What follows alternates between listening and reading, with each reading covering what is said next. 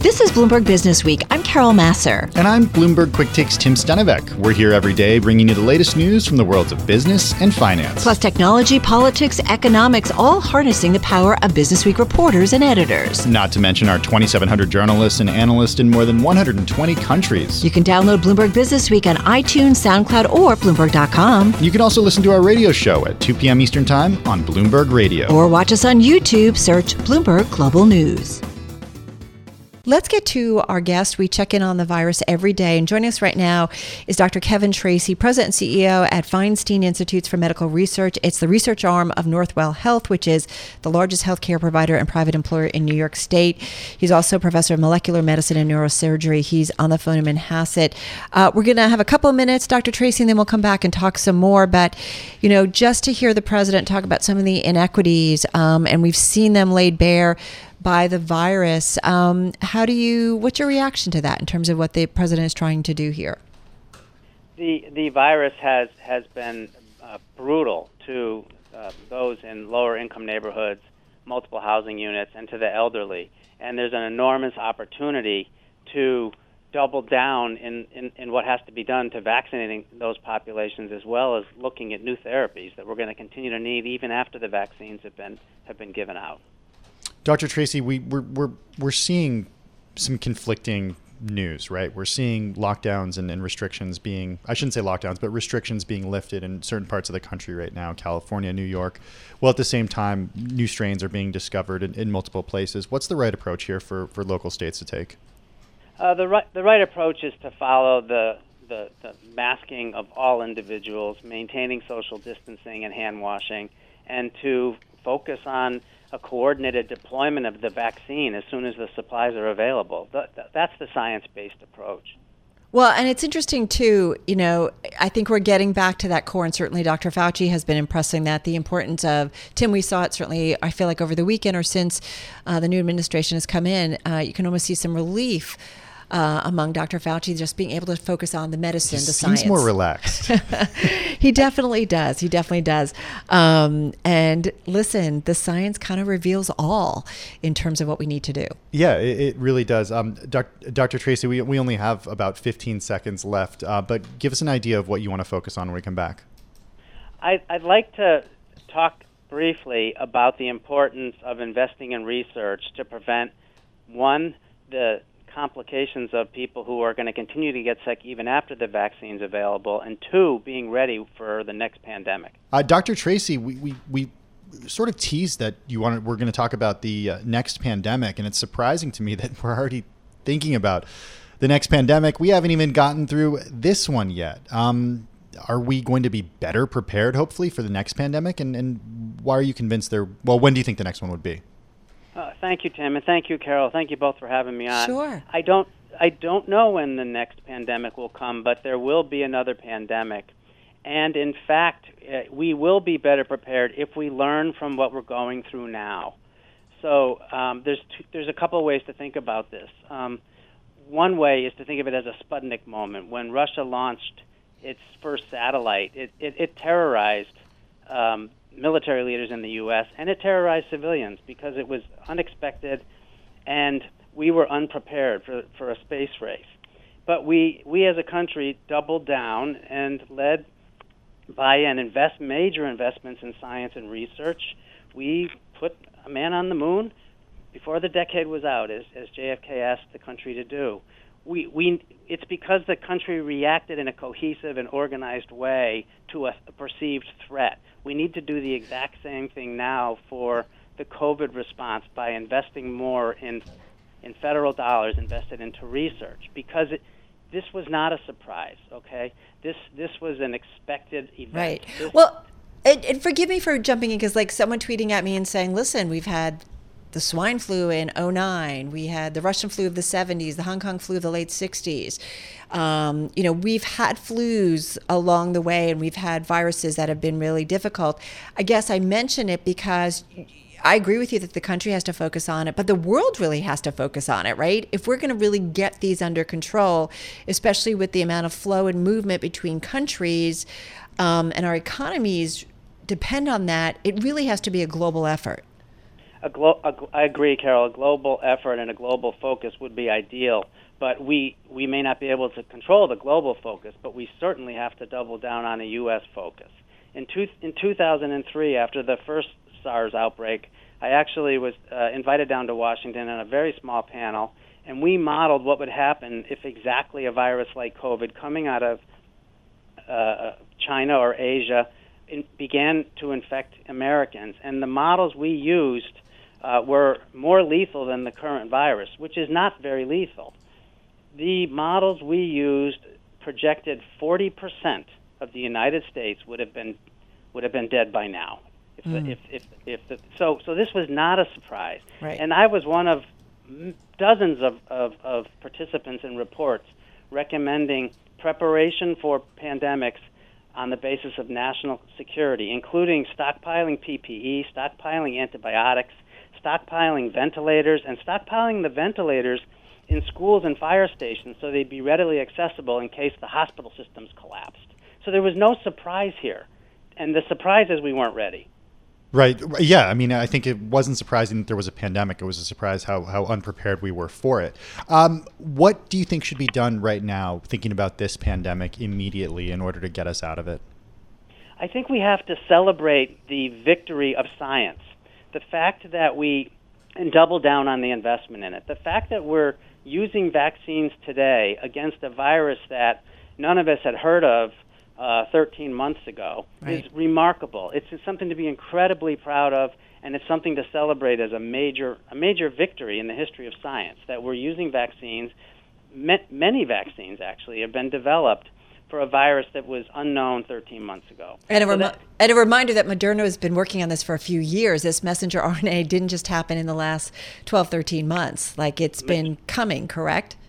Carol, exactly right. Moderna's been working on it for a few years, but for 15 years before that, basic research funded by the federal government Correct. and universities and research institutes laid the groundwork for Moderna to be able to pick it up. Right. You think about DARPA and the programs. Um, we'll continue this conversation another time, Kevin. So do come back. Dr. Kevin Tracey, President and CEO at Feinstein Institutes for Medical Research, on the phone from Manhasset, New York. This is Bloomberg Business Week with Carol Massar and Bloomberg Quick Takes Tim Stenovec from Bloomberg Radio. So, Tim, we're going to pull on a little bit of history here. We know that the 1920s roared after also going through uh, the country a health pandemic. We remember that. Well, we don't personally remember that, but it's in the history books. It's in the history books, and that's not all. A lot happened in the 1920s and even 1921 that is eerily similar to what's going on today. Which is exactly what uh, Bloomberg economics editor Peter Coy gets into. He's writing about that for Bloomberg Business Week and wondering whether, you know, we can see the same outcome. Can we get another roaring 20s after the horrible year that was 2020? So, Peter joining us on the phone in New Jersey, along with Bloomberg Business Week editor Joel Weber. He's on the Access line in Brooklyn. I mean, this is great. There are a lot of similarities, Joel, between now and the 1920s. You do wonder, does it play out the same way, though?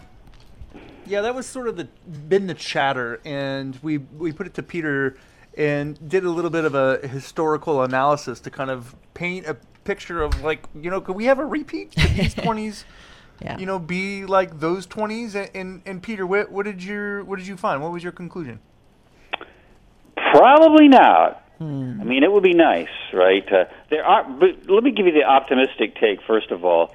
Uh, there have been periods where productivity lagged and then suddenly jumped, and what the reason is that you have some general purpose technologies. In the case of the 1920s, it was the automobile, the internal combustion engine, which was used in cars and trucks, and electricity, which electrification of factories and homes. Both those things paid dividends literally for years, even though it took a while before the big payoff came. So who knows? Maybe the night, the 2020s will be the decade that uh, you know biotechnology and digitization, computers, artificial intelligence, and so on will finally start paying off big dividends. And You see some intriguing evidence. The very fact that so many of us are working from home now successfully is a reflection of the ability of uh, video conferencing, cloud computing, and so on, is just incredibly uh, productive use of new technologies. And then uh, again, in medicine, we have the very fact that these vaccines were concocted and just began to be distributed within a year is just incredible. And that's based on some new technologies that will be used in other medicines and vaccines in the future. So that's the optimistic take. So I just want to stick on that for a minute before we turn to the pessimism. and, and we'll get to the pessimism. I also want to just bring us like rewind to 1921 and the inauguration. Can you tell Yeah. us about what that was like? Because that the, the similarities are are Yeah. pretty eerie sometimes. It was a cold and windy day.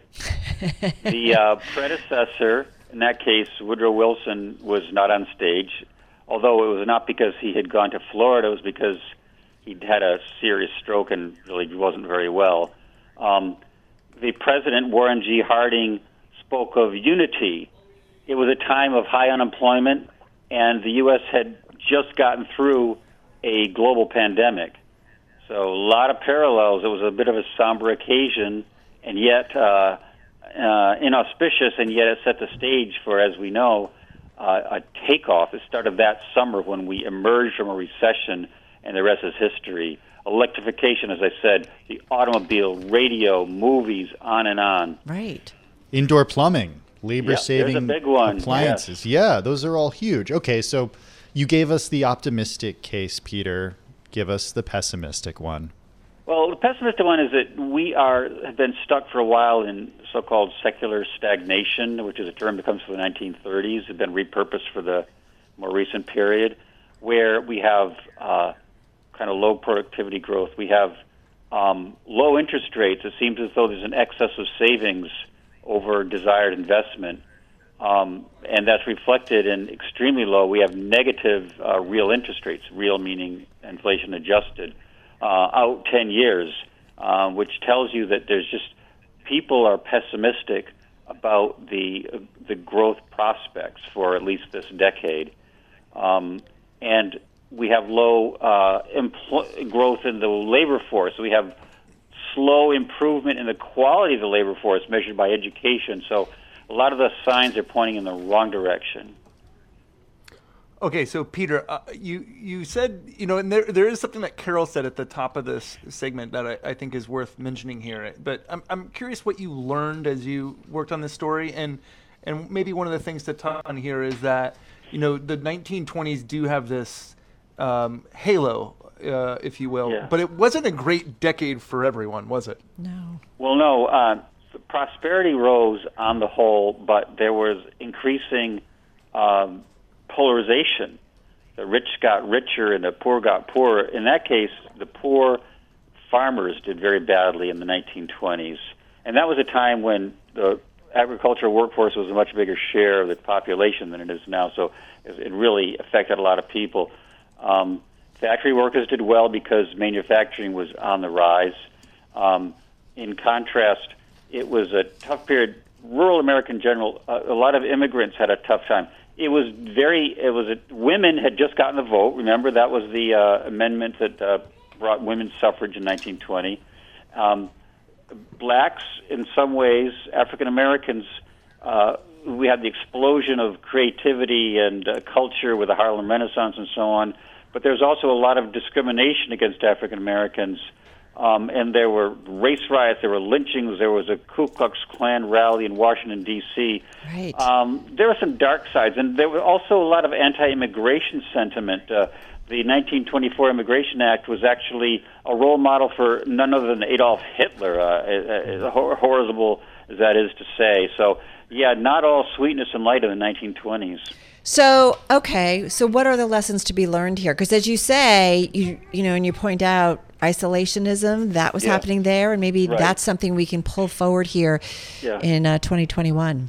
Yeah, that that that uh, Adam Tooze, uh, the Columbia University historian, uh, talked to me about that. Uh, you know, the U.S. having uh, been engaged in World War One, but not having been nearly as affected as the Europeans by it, um, kind of just said a plague on both your houses. We we don't want to be involved in Europe's quarrels. Just leave us alone. We have oceans on both sides of us. Uh, we'll be fine on our own.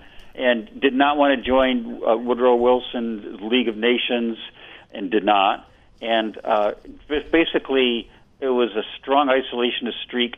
Uh, you know, demanding that Europe uh, paid back their debts down to the penny, which created all kinds of problems. And it became clear with the Depression and the World War II that that was the wrong way to go, and we learned from that afterward with the creation of institutions like the United Nations, World Health Organization, International Right. Monetary Fund, World Bank. Well, and I and I think there's something to be said about learning from the past. You often hear those in conversations with leaders that they go back and read books on other past leaders who've who've dealt with some stresses to figure it out. Uh, I hope, certainly hope so. Fingers crossed. This is Bloomberg Business Week with Carol Massar and Bloomberg Quick Takes Tim Stenovec from Bloomberg Radio. So, Tim, we know one of the hardest hit industries by the pandemic, anything to do with travel, and within that, big time hit really hard is the cruise industry. Yeah, I mean, remember back to the early days of the pandemic, and there were the reports of the cruise ships that were essentially stranded off the coast in certain areas because uh, they had COVID outbreaks on them. It was really, really difficult. So, at the year ahead, the Bloomberg event virtually we're holding, um, I caught up with the Carnival CEO, uh, Arnold Donald, and we talked about a lot of things, including how they're managing through the pandemic and what cruising is going to look like in the future. Check it out. It's been a tough time. It's a t- it's a very Yeah. difficult time for travel and leisure, um, and obviously difficult time for cruise. You know, we voluntarily paused way back in March of 2020, and here we are in January of 21, and we're still not sailing. We've had a few sailings um, over in Europe, but you know, very limited basis. So, you know, to have a business with no revenue for such an extended period of time and a significant burn rate because obviously um, we have to keep our ships operational. You can't set these ships up; they're not airplanes. You can't just put them in a hangar. Uh, you have to continue to operate them, and so it's been very challenging. On the other hand, um, the company's proven its resilience. Our people have been fantastic.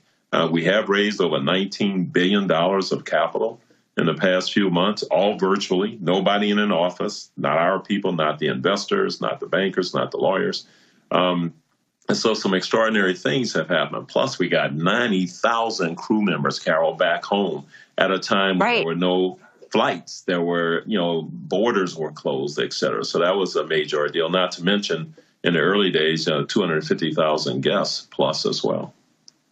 Hey, what I wanted to ask you, Arnold, because I feel like go back a year ago, you folks, Carnival, the cruise industry, was seeing, I think, the depth of the magnitude, the seriousness of what this virus was about, right? You were seeing it. Certainly, you had passengers on the ship, you had employees you had to deal with. I just feel like you guys got an earlier window into how serious this could be. Do you feel like that there's any early windows that you are seeing right now that maybe the rest of the world is not? Yeah, I don't know if we really had an earlier window, but clearly we were impacted because um, when countries closed their borders, we had ships at sea because this was evolving. Nobody understood it. Um, people were shutting down, and, and we had to get people home. So that was a, a major episode for us. Um, or excuse And maybe that's what I mean. And, and, and maybe that's what I mean is that you guys really felt the impact pretty quickly, did. pretty swiftly before a lot of other folks did and a lot of other industries did. I think our return, unfortunately, is probably going to be slower than others. Um, Yeah. And uh, it's because we have so many. If you take a cruise, you go somewhere. So everyone talks about CDC, which of course is critically important uh, in terms of having you know the confidence of CDC for us to sail. But we have to go to destinations. Those destinations have to feel comfortable. Uh, and we're not going to be able to start all at once. We're going to have to stagger our start. We'll start with a few ships at a time, et cetera. And so we'll be slower coming back, but we will come back. And depending when um, is in the best interest of public health, you know, to sail uh, here in the U.S. and elsewhere in the world, um, we're cautiously optimistic, hopeful that we could have nearly all the fleet back sailing by the end of the year. Um, but obviously, hotels and schools and other places where there is um, congregation of people um, are going are already happening, and so you know Right. they're kind of in front of us in terms of being able to see when things are coming back to normal. Right. And just recently, I think on Friday and then also Monday, you guys announced some extending some of your pauses on your departures in the United States. So do me a favor, Arnold, take me to, you know, your first US departure post COVID. What does it look like and when do you, you know, fingers crossed, when do you think it might be? Yeah, well, those are great answers. I would love, oh, great questions. I'd love to have the answers to.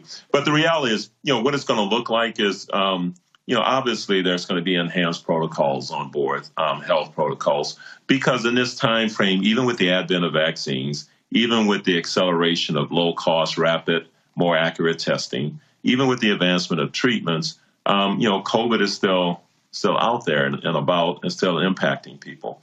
And so we're going to have to have elevated protocols for a period of time. Physical distancing. What does that look? yeah. What does that look like? Yeah. Yeah. And, and the good news is we've done it now in in Italy and, and Germany, for example. And so uh, the guests for the guests, they have a great experience, but they are wearing masks. You know, there is an attention of physical distancing. It looks like when you go to the grocery store, wherever you go now, and there's a little spot on the floor that says, you know, stand six feet behind the person in front of you or something. But it'll still be a cruise. People will still be experiencing new places and new people and new destinations.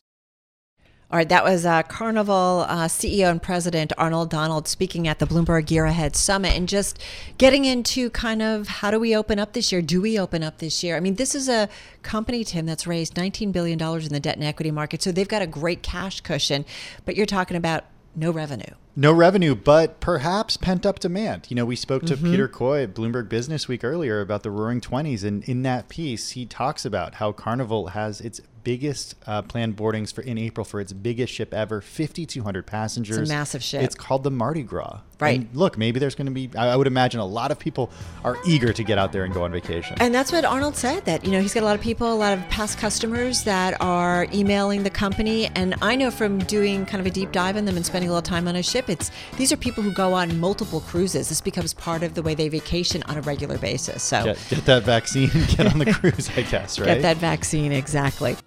I'm driving in my car. I turn on the radio. How about you let me drive? Oh, no, no, no, no. Who's gonna drive you home? Honey, please, I'll do the driving. Drive on. Excuse me, I want to drive. Just drive, baby. It's the question that drives us.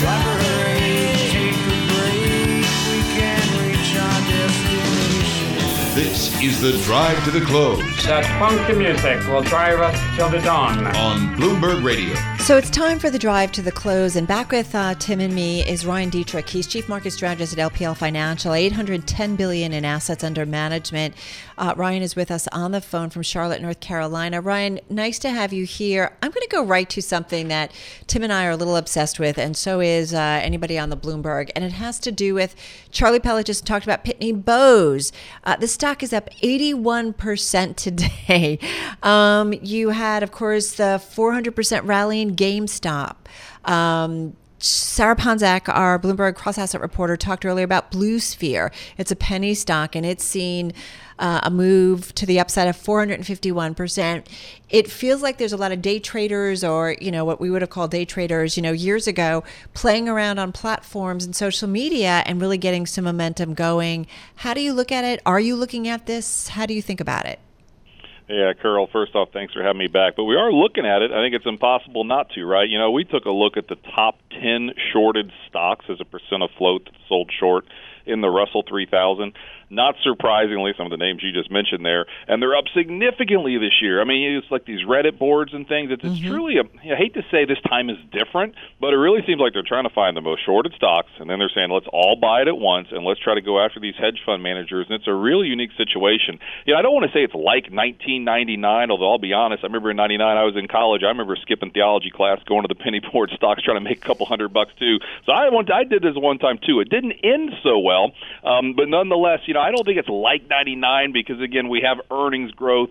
Um, there is some optimism that's out there, but there's some major difference between now and then. But some pockets of too much optimism um, make us a little more cautious in the near term. And those examples of these amazing moves is probably a good one of the best ways to show some of the excitement we're seeing in stocks. Here. Well, we think about the stock market as being efficient, right? The e- mm-hmm. efficient markets hypothesis, right? Right. That's what we think it is. But when I see moves like this, it makes me ask the question: Wait a second, are, are are, are, is this a, a sign of efficiency? I mean, what's the signal that it sends you about the market and the way that things are priced when you see moves like this?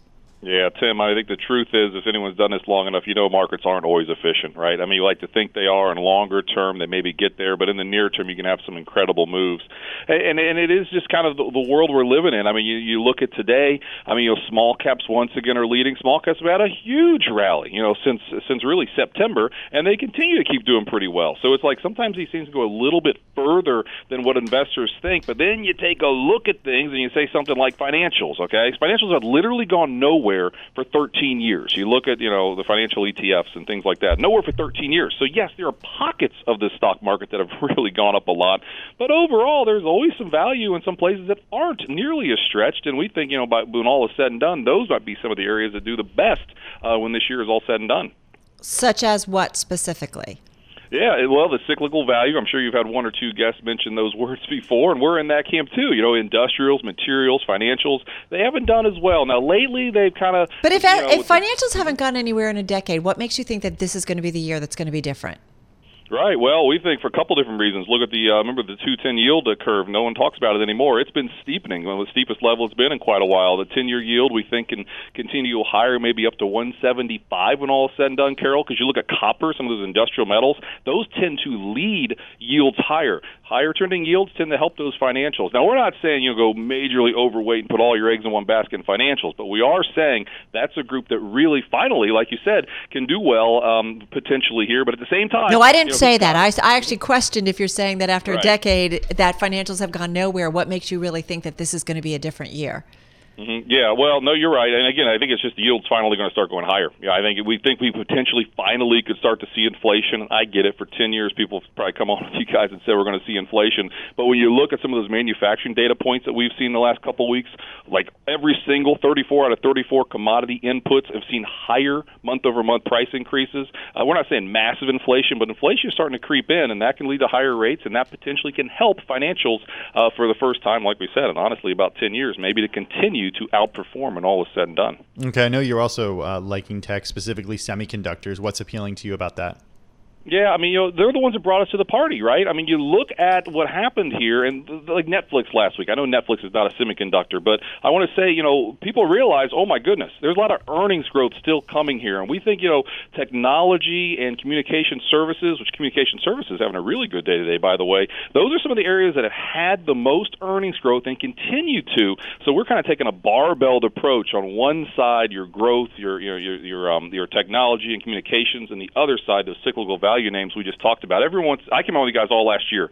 We said we like growth over value. We've really drastically evened that up here at LPL Research, and we don't think you have to pick a favorite, so to speak. We're saying you know both of those areas can probably do pretty well and pass the baton back and forth. Versus last year when it was pretty clear to us growth would do really well relative to value. We've kind of changed our tune a little bit there. All right, interesting. Uh, big tech coming out. Uh, what are you watching in terms of the earnings? And I know you look, you're a technical guy, but I do wonder what about the technicals on, as you said, tech barbell. That's some of mm-hmm. what you like. Are there any names within that big tech world that you think in particular are of interest? Well, unfortunately, I'm not allowed to talk about individual equities. What I can say is this: you look at this earnings season. You know, almost 85% of companies have beat. It's unbelievable how strong. And I know the bar is low. That's the game that Wall Street plays. But still, this is incredible earnings growth. And those small caps I just mentioned, Yeah. small caps earnings are incredible. We're looking at this year maybe up over 30% higher uh, the overall earnings in small caps relative to where they were in 2019. That is amazing, and it's another reason that shows just how quickly our global, or I'm sorry, our domestic economy is coming back online. As small caps tend to be more domestic by nature. Yeah, but I will say that we have the year ahead event going on at Bloomberg, and talking to I talked to the Carnival CEO. Uh, you know, we're talking to all kinds of CEOs to get a feel of what's going on, and it's really a second half story that maybe we start to feel like things get back to normal. So we will certainly keep an eye on that. Ryan, thank you so much. Ryan Detrick, Chief Market Strategist at LPL Financial, on the phone from Charlotte, North Carolina. Thanks for listening to Bloomberg Business Week. Download the podcast on iTunes, SoundCloud, or Bloomberg.com. And you can also listen to our radio show at 2 p.m. Eastern on Bloomberg Radio or watch us on YouTube. Search Bloomberg Global News.